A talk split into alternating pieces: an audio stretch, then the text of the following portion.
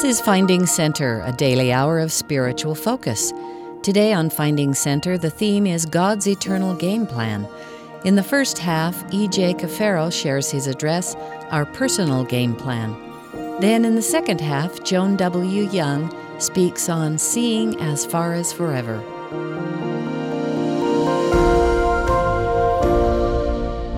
My dear brothers and sisters, I am honored and humbled to stand before you this day.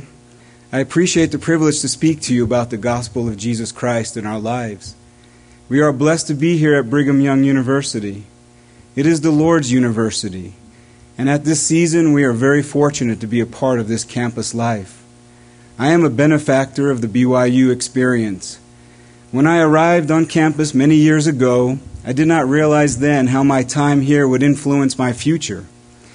After my mission, my spiritual foundation was firm. Brigham Young University continued to build upon that foundation.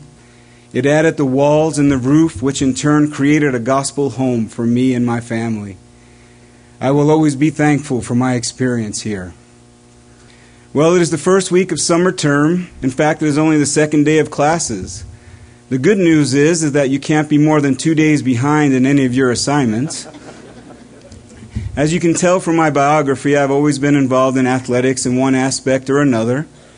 I have participated as an athlete, I have coached, and I'm currently serving in athletic administration. Athletics has been a major part of my life. I guess one of the main reasons why I take pleasure in athletics is because it closely parallels the game of life. The lessons I have learned through my involvement in athletics have guided me through life's challenges and successes. Allow me to use some comparisons to illustrate my point.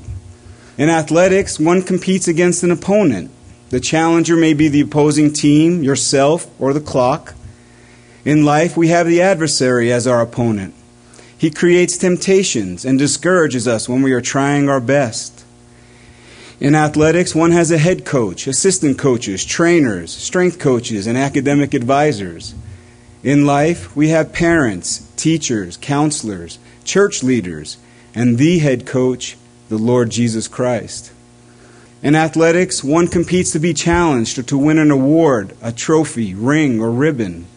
In life, we compete for educational pursuits, employment, and worldly possessions we are also striving to live the commandments for our celestial reward. In athletics, during a competition, there are momentum changes. One moment you are up by 12, then minutes later you could be down by 2. In life, we have peaks and valleys. We experience trials, heartaches, and sadness. We also experience peace, success, happiness, and joy. In athletics, there is pressure to perform in front of a stadium full of fans or spectators. In life, we feel pressure to act in front of friends, family, and associates. In athletics, the game may dictate the proper way to manage the clock. In life, we are often faced with pressures to manage our time wisely and prioritize the task at hand. In athletics, one learns to deal with physical endurance, conditioning, practice, and injuries. In life, we learn to deal with perseverance, patience, long suffering, and illness we are taught to endure to the end. And lastly, in athletics, one has personal goals, team goals, strategies, scouting reports, and game plans. In life, we have goals, plans, aspirations, and dreams. Both in athletics and in life, one of the most important things we can do is to acquire and learn our personal game plan. Did you begin this summer term at Brigham Young University with a game plan? If so, what is your plan? Is your plan to be popular, have the nicest car, get a high grade point average, become the first chair in the orchestra, gain a lead role in a play, join a club or two, and attend all your classes and hand in all your assignments on time? Allow me to ask you this question What do you think your parents' game plan is for you? Let me give you a few ideas, having been a parent for over 20 years. I am sure they want you to do well in your classes, serve a mission, graduate from college, find a good spouse, and seal your love in one of God's holy temples, have a great family, secure good employment, be a productive citizen, and of course, live happily ever after. Have you adopted any of those strategies into your game plan? Let me ask you another question. What is your Heavenly Father's game plan for us? I am sure He would like you to implement some of your goals and some from your parents, but His game plan for us is found in Moses chapter 1. For behold, this is my work and my glory, to bring to pass the immortality and eternal life of man. Now that is a game plan. It appears to me our Father in heaven has high expectations for all of us. Have we embraced those goals? As you begin to formulate your personal game plan, can I give you one piece of advice? Please acquire some strategies from those that love you. Sometimes those that love us may not always present these methods in the right moment or in the right tone, but we must use good discretion when re- receiving this advice. Those that love us are not perfect, but most times the advice they give us is. In the short time that I have with you, I would like to share with you four essential strategies for a successful game plan. I am sure these will not be new to you or me, but they will be presented as the Spirit has dictated. Let us turn to the Scriptures to discuss the first essential element. Lehi, a father and a prophet, speaks to his son Jacob and states in 2 Nephi chapter 2 that men and women are that they might have joy. So we are here upon this earth that we might have joy.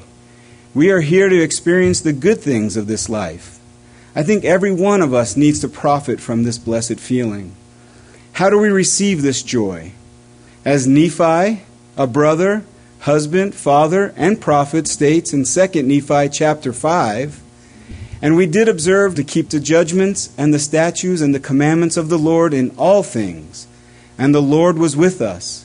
And we did prosper exceedingly. We receive this joy through keeping God's commandments. As we keep His commandments, we feel true joy. And we prosper both temporally and spiritually. King Benjamin said in Mosiah chapter 2 and moreover, I would desire that ye should consider on the blessed and happy state of those that keep the commandments of God. For behold, they are blessed in all things, both temporal and spiritual. As I think about some of my favorite places on this earth, I enjoy being in the mountains. I like hiking over the Teton Mountains on the Idaho Wyoming border. The journey is a breathless experience. To hike from Driggs, Idaho to Jenny Lake, Wyoming is about 21 miles. The goal is to make it over to the other side in time to catch the last ferry across Jenny Lake. If you miss the ferry, you have to walk an additional two miles around the lake to reach your final destination. After walking 21 miles in one day, you can't bear the thought of walking an additional two miles. Crossing that terrain without a map would be a foolish adventure. Even with a map, you can lose your way if the map isn't followed properly. As you obey the map, you find your way to your journey's end. If your final destination is catching the last ferry boat leaving the dock that day, and believe me, you do, your joy is full. Commandments are our map. They are what we must follow in this game of life. They give us directions, guidelines, and a course of action. Obedience to this path will bring us to our eternal destination. In my patriarchal blessing, it states that commandments are nothing more than wise instructions from a loving Father. May I say it again? Commandments are nothing more than wise instructions from a loving Father. He knows and cares for our earthly existence and wants more than we know for us to return back to His presence. What a reunion that will be. What joy can be greater than making it back to the Father who created us? He sent us off to school to learn the lessons of life, and He wants us back home. In athletics, we work out our physical bodies in order to compete at the highest level. In life, we need to exercise our spiritual muscles. This will give us the strength to overcome temptations and obey the commandments. We need to compete against our physical and spiritual opponent, the wiles of the devil. To secure assistance in obeying the commandments, I firmly believe in the second essential element of your game plan that of personal prayer. Communication with our Father in heaven is vital for so many aspects in our lives, especially the spiritual one. In Alma, chapter 37, it states, Counsel with the Lord in all thy doings, and he will direct thee for good. Yea, when thou liest down at night, lie down unto the Lord, that he may watch over you in your sleep. And when thou risest in the morning, let thy heart be full of thanks unto God. And if you do these things, ye shall be lifted up at the last day. Good advice from someone who loves us. Most of us would find it very difficult to set an appointment with some of our most prominent leaders in this world. It commonly requires days, weeks, and sometimes months to schedule an appointment with anyone that has some type of professional title. I suffer from a condition called gout. One February, not so long ago, I experienced a major attack. I wanted immediate medical attention to receive some type of relief. The earliest appointment the specialist secretary could make for me was August of that same year, seven months later. The greatest aspect of prayer for me is that we can speak to the highest ranked individual in this universe, God, our Heavenly Father, at any time and in any place we so desire. There is no need for an appointment. He is always there and always listening. And most importantly, He is always giving us answers to our supplications. May I repeat, You'd need no appointment. Elder Richard G. Scott stated, quote, Prayer is a supernal gift of our Father in heaven to every soul. Think of it. The absolute supreme being, the most all knowing, all seeing, all powerful personage, encourages you and me, as insignificant as we are, to converse with Him as our Father. Close quote. Most people, young and old, have experienced the wonderful electronic device called the cell phone. You know how frustrating it is when calls are ignored or not answered. Our Father in heaven always answers our calls. Our reception or signal is always in range. Our prayer plan consists of unlimited minutes. I would like to share with you a personal experience about prayer that took place while I was in my youth. The setting was my junior year in high school. I was making plans with my friends to attend the junior prom. We already had in mind what we were going to do before and during the prom, but we had not finalized plans for after the prom. It was common growing up on the East Coast to drive down to the New Jersey shore and spend the night on the beach as an after the prom activity. We had the location mapped out and the cars and drivers prepared to make the trip. As the date approached, I thought it would be a good idea to run these plans by my mother. I explained to her what we had planned to do after the prom. She can see that I was filled with enthusiasm, but said with no hesitation, I don't think it's a good idea that you go. I said, What? I have waited 17 years for this event to take place in my life. I am going to the New Jersey shore. She replied, I don't think it's a good idea, but can you do me a favor and pray about it? I said, Pray about it. Why would Heavenly Father care if I go to the beach after the prom? My mother asked me once again to pray about it. I said, Okay. And I thought to myself, well, this will be easy. I will go downstairs to my room and listen to my music. I will then go back upstairs and tell my mother that Heavenly Father said it's okay to go. so I went downstairs, turned on the music, put on my headphones, and I began to relax. Halfway through the song, I began to feel a little guilty. I turned off the music and sat there for a moment, pondering the conversation I had with my mother. I dropped to my knees on the side of my bed and began to pray. I did not know exactly why I was praying, only that I told my mother that I would. I told Heavenly Father about my prom plans. I then asked if He approved of them. I didn't feel very comfortable with the stupor of thought passing through my mind. I prayed more intently to get the answer I was seeking. I felt like Heavenly Father was saying no. I could not understand what was happening to me and my plans. For some reason, this was not turning out like I had wanted. I began to ask why. Why no? Why not? The words came to me that I should read Isaiah chapter 55, verses 8 and 9. Isaiah? What does Isaiah know about the junior prom? I opened up my Bible and read, For my thoughts are not your thoughts, neither are your ways my ways, saith the Lord. For as the heavens are higher than the earth, so are my ways higher than your ways, and my thoughts than your thoughts. Wow, I thought to myself, I have just received personal revelation through prayer. It was not exactly the answer I was looking for, but I had just received an answer. I went upstairs and rehearsed the whole experience to my mother. She smiled and gave me the look only a mother can give. Not one major tragedy happened that night, but several small ones. Mostly everyone was drinking alcohol and using drugs. Immorality was commonplace amongst my friends. It was not the atmosphere I needed to be in that night. But the most important event was that a 17 year old boy received an answer to his prayers and gained more faith in his Heavenly Father's game plan. Before departing the mission field, I had my final interview with my mission president, Robert A. Harding.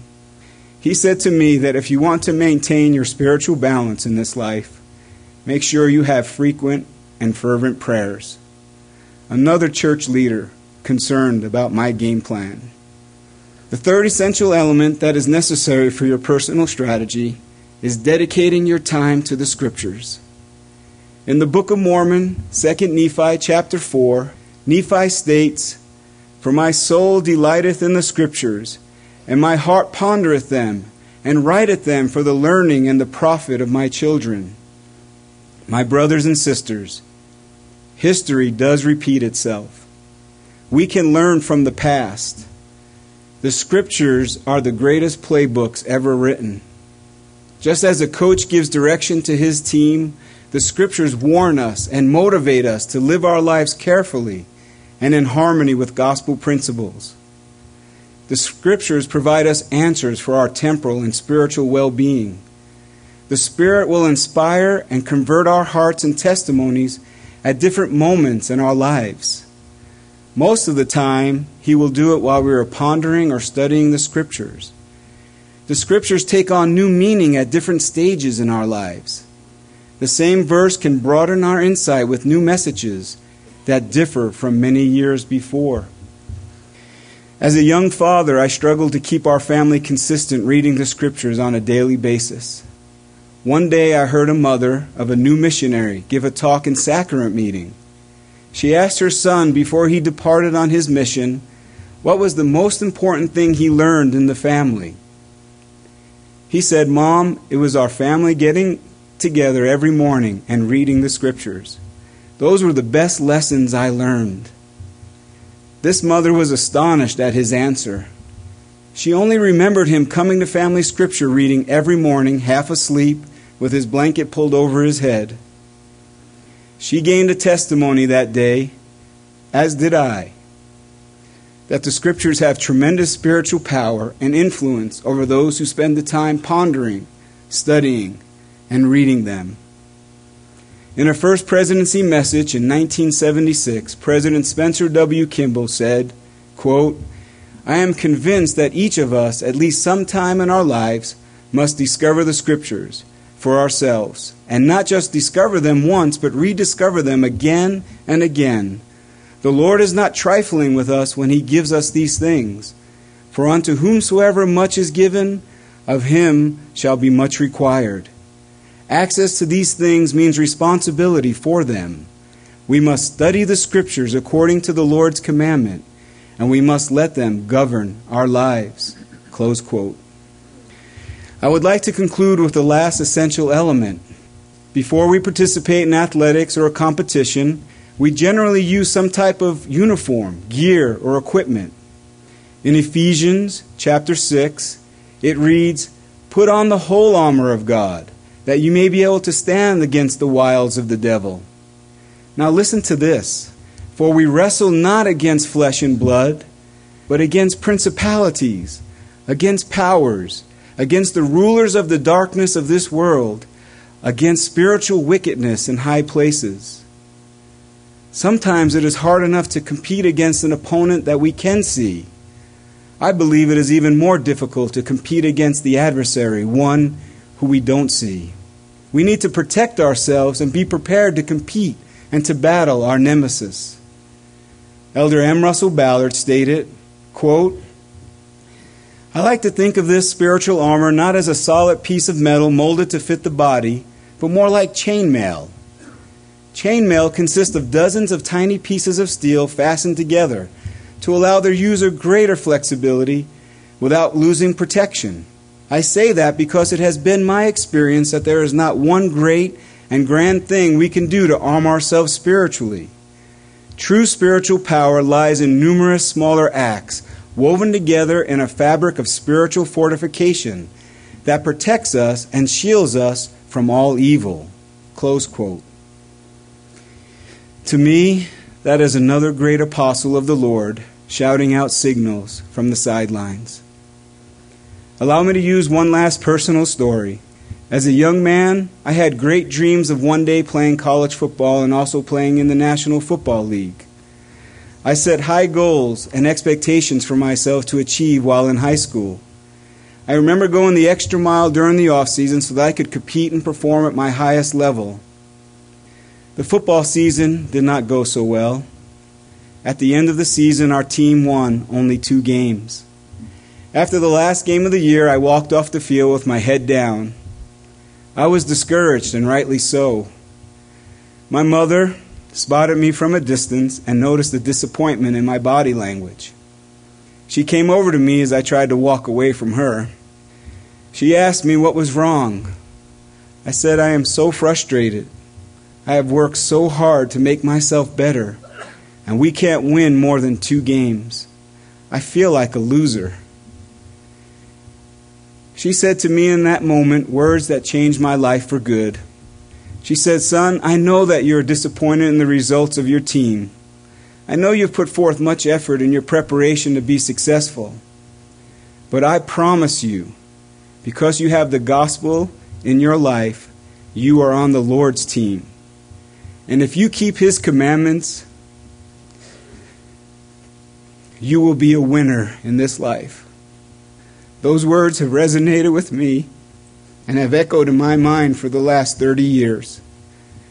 Just one more example of one who loves me and gave me direction in a time of need. In the words of Elder Neal A. Maxwell, quote, Actually, brothers and sisters, Jesus is already victorious in the greatest battle anyway. In the world ye shall have tribulation, but be of good cheer. I have overcome the world. Moreover, though we live in a failing world, we have not been sent here to fail. Close quote. The battle has been won. We know the final outcome. We need to choose whose team we want to be on. In Joshua chapter 24, it states, Choose ye this day whom you will serve. But as for me and my house, we will serve the Lord. The prophet Joseph Smith was an outstanding coach. He said in the Doctrine and Covenants, section 128, Brethren and sisters, shall we not go on in so great a cause? Go forward and not backward. Courage, brethren, and on, on to the victory. My dear brothers and sisters, know what your personal game plan is for today and for your future. Incorporate these strategies into your lives. Keep the commandments. Have frequent and fervent prayer. Be inspired by the scriptures. And protect yourself from the adversary. I know we have a Redeemer and a Savior. He stands at the head of this church. He knows us personally and loves us individually. He is Jesus Christ the Son of the living God. In his holy name, even Jesus Christ. Amen. You've been listening to Finding Center. Our theme today is God's eternal game plan.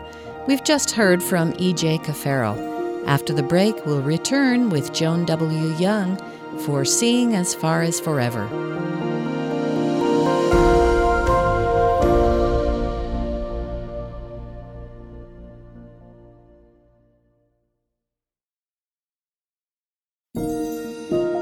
This is Finding Center, a daily hour of spiritual focus.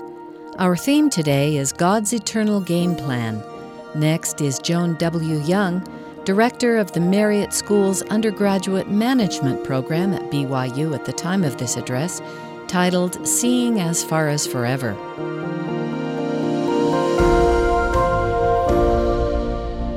I must tell you that the invitation to speak today came as a great surprise to me.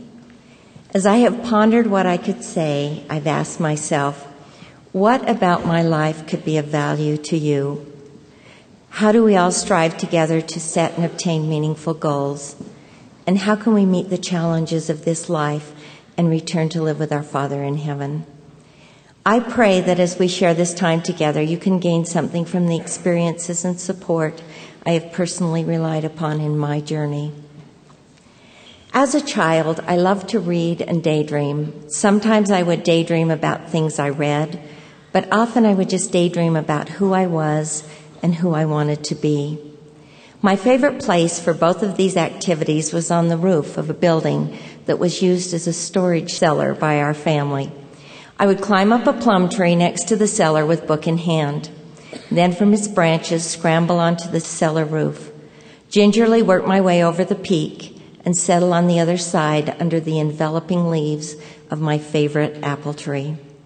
From there, I could see forever, and it wasn't hard to imagine that I could be Glinda the Good Witch in the Land of Oz, or Nancy Drew spying on some shady characters up to no good. Unseen, I could also watch my father fixing sprinkler pipes or trimming trees, and see my mother with her hoe banishing the weeds from the flower beds or hanging fresh wash on the clothesline. Even during my early teenage years, I would escape to this secret world. However, by this age, more time was spent thinking about reachable goals and less about fantasies. It was also here that I said many prayers and had intimate conversations with my Father in heaven. I remember once puzzling out loud to him, I try so hard to be good why do I seem to get into so much trouble? What I didn't seem to grasp was that while uttering this prayer, I was sitting on the cellar roof that I had been banned from more than once. Even though I tried to be good, I had trouble sometimes understanding the meaning of the word no. And I don't think that's changed. Fortunately, these early years of my life did much through fantasies, dreams, wishes, prayers, and plans to develop in me an understanding of the importance of goals and the value of a plan to reach those goals. As I have spent time raising children, teaching, coaching, advising, and counseling, I've learned some important lessons that I would like to share with you today. The first and critical step to setting and reaching goals is to know who you are. I have had many affirmations of this important principle. After almost 20 years as a stay at home mom, I went back to school to earn my teaching certificate. With certificate in hand, I was excited to be offered a job at East High School in Salt Lake. The only catch was that in addition to teaching English and history, I was assigned to coach swimming. Fortunately for me, I had learned a little from my children who were competitive swimmers. We also had some great swimmers on the team, and I had excellent assistants. It was not long before we had one of the top teams in the state. In the process, I learned a lot about what motivates an athlete to perform well and how to help a swimmer set goals and focus on reaching those goals. At the same time that the swim team was having astonishing success, the East High School football team was struggling. At the end of the 1989 season, they had the dubious reputation of the longest losing streak west of the Mississippi. USA Today reporters amazingly appeared at these high school games, covering the record breaking streak. After being defeated the first game of the 1990 season, the team had a 30 game losing streak and had not won a game in four years. The head football coach came to me after this first game in what I sensed was a state of desperation and asked if I would accept a position as a varsity football coach for the rest of the season. I must explain that I did have some experience with football. My father was a football player and coached at Provo High School during my growing up years. I had spent time scouting teams with him, watching and loving football. However, never on the cellar roof of my youth had I ever dreamed or imagined I would someday be coaching football. My coaching responsibilities were to work with the kickers and the special teams, keep the players motivated and focused during practice, and give the pep talk to the team before the game. I quickly became acquainted with the players on those long, hot August afternoons as we worked hard during the two weeks until our next game. I clocked hang time on punts, held the ball for place kickers, and dodged errant tackles. A smile here, a cheer there, a forceful pat on the shoulder pad, and sometimes a symbolic kick in the pants were common. I also encouraged the players to help each other. Some of the defensive linemen would show up early on Saturday mornings to shag balls as the kickers practiced before the team meeting. Soon these linemen were well aware when the kickers improved their distance and hang time and offered some mocking words of praise. The kickers, in turn, loudly harassed and applauded tackles and sacks. It didn't take me long to discover that these young men were not losers. They had talent, character, and determination. But for four years, they'd heard the press, fans, and friends talk about how bad East High football was, and they had come to believe it. When the moment came for me to get the team psyched for the game with West High School, our most serious rival, I didn't rant or stomp or yell to work them up.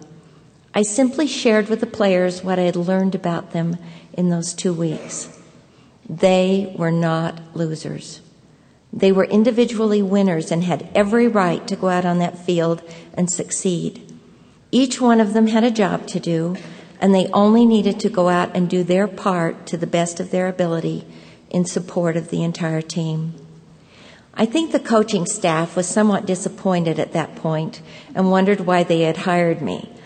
They had expected a high spirited rally to arms, but I wanted something more sustainable than a pep talk. I wanted each one of them to reach inside themselves and excel.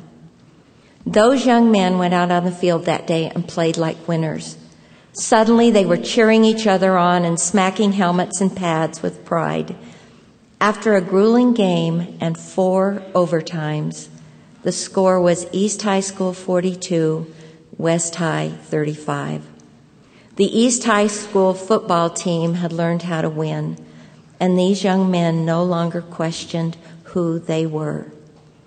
This experience and the rest of the season indelibly impressed on me the importance of knowing who we are and what we are capable of doing. The Savior is our ultimate example. He knew what his mission was when he came to this earth, and he knew the consequences if he should fail. We should feel the same urgency in our own mission on this earth. President Joseph F. Smith in Gospel Doctrine tells us if Christ knew his mission beforehand, so did we. But in coming here, we forgot all. But by the power of the Spirit in the redemption of Christ through obedience, we often catch a spark from the awakened memories of the immortal soul, which lights up our whole being as with the glory of our former home. We can sense that germ of eternal life within us. What confidence we should feel about who we are, the importance of our mission, and our ability to succeed as we reach inside ourselves and excel. Once we have a clear picture of who we are and why we are here, the next step in this journey is to accept our mission and set meaningful goals. I would like to share with you an experience I had on a trip to Asia. Each year, we try to provide an Asian Business Study Abroad program for interested Marriott School undergraduate and graduate students. One of the countries we visit is Vietnam. On several occasions, we have been able to arrange a chance for the students to visit with families who are part of a micro enterprise program in the area of Ho Chi Minh City. In the micro enterprise program, the women in these families are given small loans beginning at less than $50.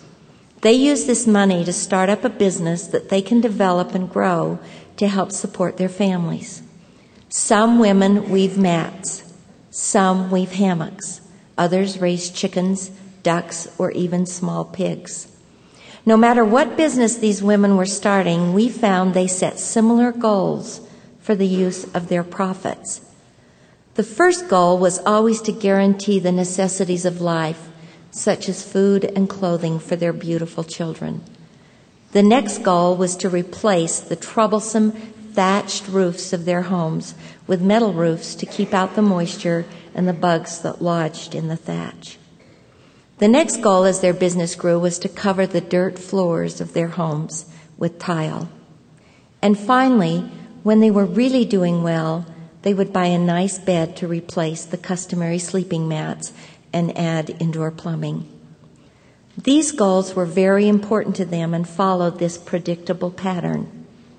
Although we are able to establish goals at a much different economic level and focus farther into the future, we still sometimes stop short of making our goals part of an eternal plan. I am a list maker, and each weekend I create a list of tasks that I want to accomplish during the weekend or the week ahead. This is one of my lists. Do the wash, clean out the refrigerator, plan Sunday dinner, groceries, work out, birthday present, work on devotional talk, pay bills, plant flower pots, clean out the left side of the garage, go to the bank, start my Relief Society lesson, get the oil changed, clean out dresser drawers, and clean off the patio. As I review this list, I see two major problems.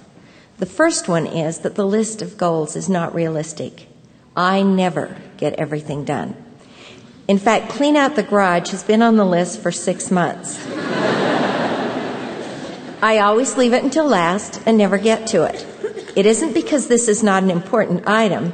In fact, throughout the winter, either my husband Glenn or I, mostly Glenn, have had to park our car outside because there's no room to get our two cars in our two car garage. Obviously, I need to develop some strategy other than putting this on my weekly list. The second problem with my list is these are not meaningful goals. And even if I accomplish them, I am no further ahead a week from now than I am presently. Where on my list are things I need to do to follow the admonition given by Elder James M. Dunn in April conference? Our earthly sojourn is part of a divine plan of happiness designed by God, which beckons us to live by faith, to gain mortal experiences, and to become qualified through obedience and the power of the atonement to return to his presence forever. Clearly, my to do list needs to start with important things like checking in with a sick neighbor, a temple session, and my planned study of the scriptures. Then I can add the mundane tasks of my life as things to do next. Spring summer semester, I'm teaching a class we call our Management Suite class. That may seem like a strange name for a class, but the definition of a suite is a set of things having a certain dependence upon each other and intended to go or be used together. The suite class is actually a combined curriculum of religion and business, the spiritual and the secular. These subjects are intended to be used together. To us, this is one of the most important classes in our business curriculum. Some of the topics we cover are pride and the economic cycle, work, family and church, moral leadership, personal integrity, and career planning. Each one of these topics and the many others we cover has application to the goals we set in our spiritual, personal, and professional lives. At the beginning of spring classes, I ask the students to set a goal to pursue during the spring summer term. I would like to share some of these goals with you and let you compare them to the Vietnam goals or my original to do list. Some of the students set very practical goals and some set more eternal goals, but I'm very impressed with the direction the students have chosen. Here are some examples. I have planned to spend more time with my wife. I believe that if we dedicate time sharing our testimonies and thoughts about life together on a daily basis, we will grow closer together and implement celestial attributes in our marriage. There is no point in trying to gain mortal accomplishments if I neglect the person most important in my life. Another student said, My number one focus this semester is to dedicate and set aside time for those I interact with. I want to make sure I can be there for those I care about. Another, my personal goal is to choose each and every day to actively be the person I sincerely want to be. Every day I want to choose to do my best and be the most Christ like person I can be. The student included with this goal some daily goals to help him achieve this broader one. Another goal was get a job that creates opportunities for others. One was work on becoming a more effective leader. And the last one, prepare our home with the Spirit of the Lord for the arrival of our little boy. I want to do this so that he may be raised with all of the blessings of the gospel and understand them. Elder Dunn again instructed us when he said, Life is short. It is even a vapor that appeareth for a little time and then vanisheth away. In the precious time that we have in mortality, there are many things to be done. Some of these things are more important than others, and we must make wise decisions. Some things are obviously wrong, some are good, but some are vital if we are to meet the expectations of our Father. End of quote. We worry about choosing between right and wrong, but many of our more difficult decisions involve choosing between right and right. Conscious planning must be directed toward eternal issues. We need to look at our goals and wisely choose how we direct our time and energy. The next problem we run into is even though we've set good goals and begin to pursue them, we often get sidetracked. Teaching and working with business students in the Marriott School has given me some insights as I watch these students. Unfortunately, I have met with some who have been sidetracked along the way and end up struggling academically, physically, or emotionally. The original goal for some was to obtain strong business skills that would qualify them for a promising career with a healthy salary to provide for their families. However, the temptation to begin using those skills partway through their schooling results in more and more hours of part time and full time work and less and less time to spend on classwork. The additional money from that $10 an hour job has suddenly stymied their progress toward the long term career they are seeking. They have lost sight of the original goal. Some other students I have worked with have lost the courage and confidence to continue the fight. They came to BYU carefree and with few responsibilities. Now they are married, have a child, have a part time job, and feel the weight of the world on their shoulders. The goals ahead seem monumental. I think at times we all feel that pressure and want to give up, at least for a while. Often I find for myself that my prayer from the cellar roof has changed to I faithfully try to do what is right, but why is it such a struggle? Under these circumstances, I often turn to one of my favorite scriptures, Joshua 1 9, where the Lord speaks to Joshua and says, Have not I commanded thee? Be strong and of good courage. Be not afraid, neither be thou dismayed, for the Lord thy God is with thee, whithersoever thou goest. If we can just remember these words, the spirit behind them can help us dig a little deeper, look a little harder for solutions to our struggles. If we are working to be obedient and are striving toward worthy goals, the Lord will be with us and give us strength. He has promised us in Doctrine and Covenants 90 seek diligently, pray always, and be believing, and all things shall work together for your good. When troubles come that make us want to quit, we need the courage to remember we know who we are and why we are here. We also know that we have prayerfully set goals that are heading us in the right direction. We should not fear and we must not give up. The character and courage that has brought us this far is still there. There are solutions and we just need to find them. We may need a tree to climb or a roof to scale to improve our vantage point, but success is possible. This brings me to my fourth and final point. Struggles become easier if we make life a team sport. I have often wondered what motivated the Savior to come forth in the council of heaven and offer himself as a sacrifice for us. Since it was not for personal glory, it must have been for love. The type of love that we can only begin to imagine as we experience love for spouses, parents, and children. I would like to go back to one of the student goals that I read earlier. My number one focus this semester is to dedicate and set aside time for those I interact with. I want to make sure I can be there for those I care about. Through my coaching experiences, I have learned that athletes perform at a higher level as part of a team than they do when focusing on their individual accomplishments. While coaching swimming, I was always surprised that during the season, the best times that the swimmers recorded were when they were part of a relay team instead of when they were swimming an individual event. If you want to perform at your best level, become part of a team.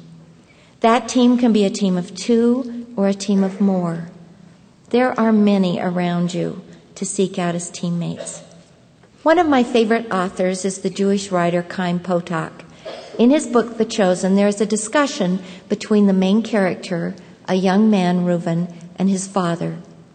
The father says, Reuven, listen to me. The Talmud says that a person should do two things for himself. One is to acquire a teacher. Do you remember the other? Choose a friend, said Reuven. You know what a friend is, Reuven? A Greek philosopher said that two people who are true friends are like two bodies with one soul. When Glenn and I were first married and starting our family, I found a very dear friend who was in the same position I was. We would talk on the phone each morning as we did our breakfast dishes. We would talk about the wonderful things in our lives and our daily struggles. We could always help each other when things got tough. Even though I moved away from that neighborhood and our lives became separated, every time we see each other, it is like we just talked yesterday and we can share and support just as before. We are still like one soul. Here on this campus, there are many opportunities to find a teacher and a friend. I have never been at a university where the faculty is so willing to mentor and counsel students. When I was in the MBA program here at BYU, I relished the opportunity to become good friends with my professors. Fortunately, I've had the opportunity to return to the Marriott School as a colleague of these wonderful people. I am thankful that I had the chance to begin these relationships while I was a student. It is easy for me now to tell a business student to take a certain class because I know that faculty member can change a person's life. In addition to finding a teacher, take advantage of the chance you have to build lasting friendships. This is such a short period of time, even though it may seem to go on forever. Part of the value of being at BYU is the wonderful people you associate with. You also do not know how or why, at some time in the future, you might play an important role in each other's lives. Sometimes, when it seems that you are most alone, you discover a wonderful friend who is there to support you. Last year, at about this time, we lost a son. I was in Beijing, China at the time I was notified of his death. The following days, filled with shock and disbelief, are still very vague to me as my daughter Shannon and I struggled to get home. We flew into Salt Lake where we joined the rest of the family and then flew out the next morning to New York for the funeral service. Separated from friends and other support, our immediate family clung together during those dark days. As we returned to Salt Lake and pulled into the driveway of our home, the first thing I saw was that all of my flower pots had been planted with beautiful blooming flowers, and flowering baskets were hanging from our arbor. Our neighbors had gotten together and planted along the entryway to our home. More than the beauty it presented, I felt a deep connection with those wonderful people who had worried and cared about us. This was the way they had expressed their love. Those flowers were beautiful for the entire summer and were a constant reminder that we were not alone. As we look to those who love us, remember the most important team member we can have is Christ. He is always there to be a companion and support for us. Christ has promised us that He will be with us. Draw near unto me, and I will draw near unto you. Seek me diligently, and ye shall find me. Ask, and ye shall receive. Knock, and it shall be opened unto you. The words and music of the hymn Be Thou Humble, written by Grietje Rowley, can be a great consolation as it reminds us that we are not alone at any time, no matter how great our struggle. Be thou humble in thy weakness, and the Lord thy God shall lead thee shall lead thee by the hand and give thee answer to thy prayers. Be thou humble in thy pleading, and the Lord thy God shall bless thee, shall bless thee with a sweet and calm assurance that he cares. Let us remember, from the vantage point of a roof and a tall tree, our perspective is to look as far as forever and set goals that will not just help us through the week, but will lead us on into eternity.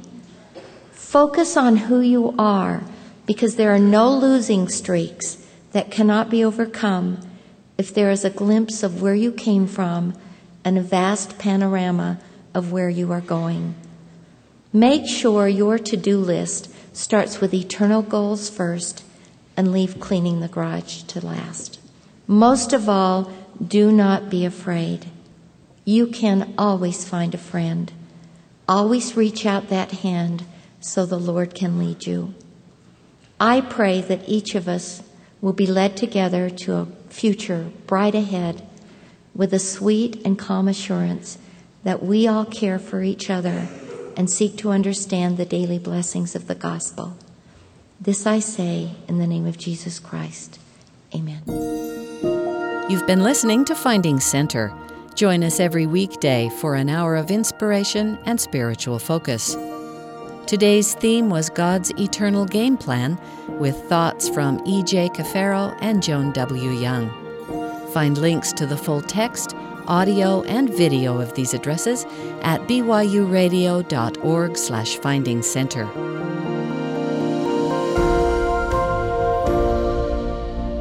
Finding Center is a production of BYU Broadcasting.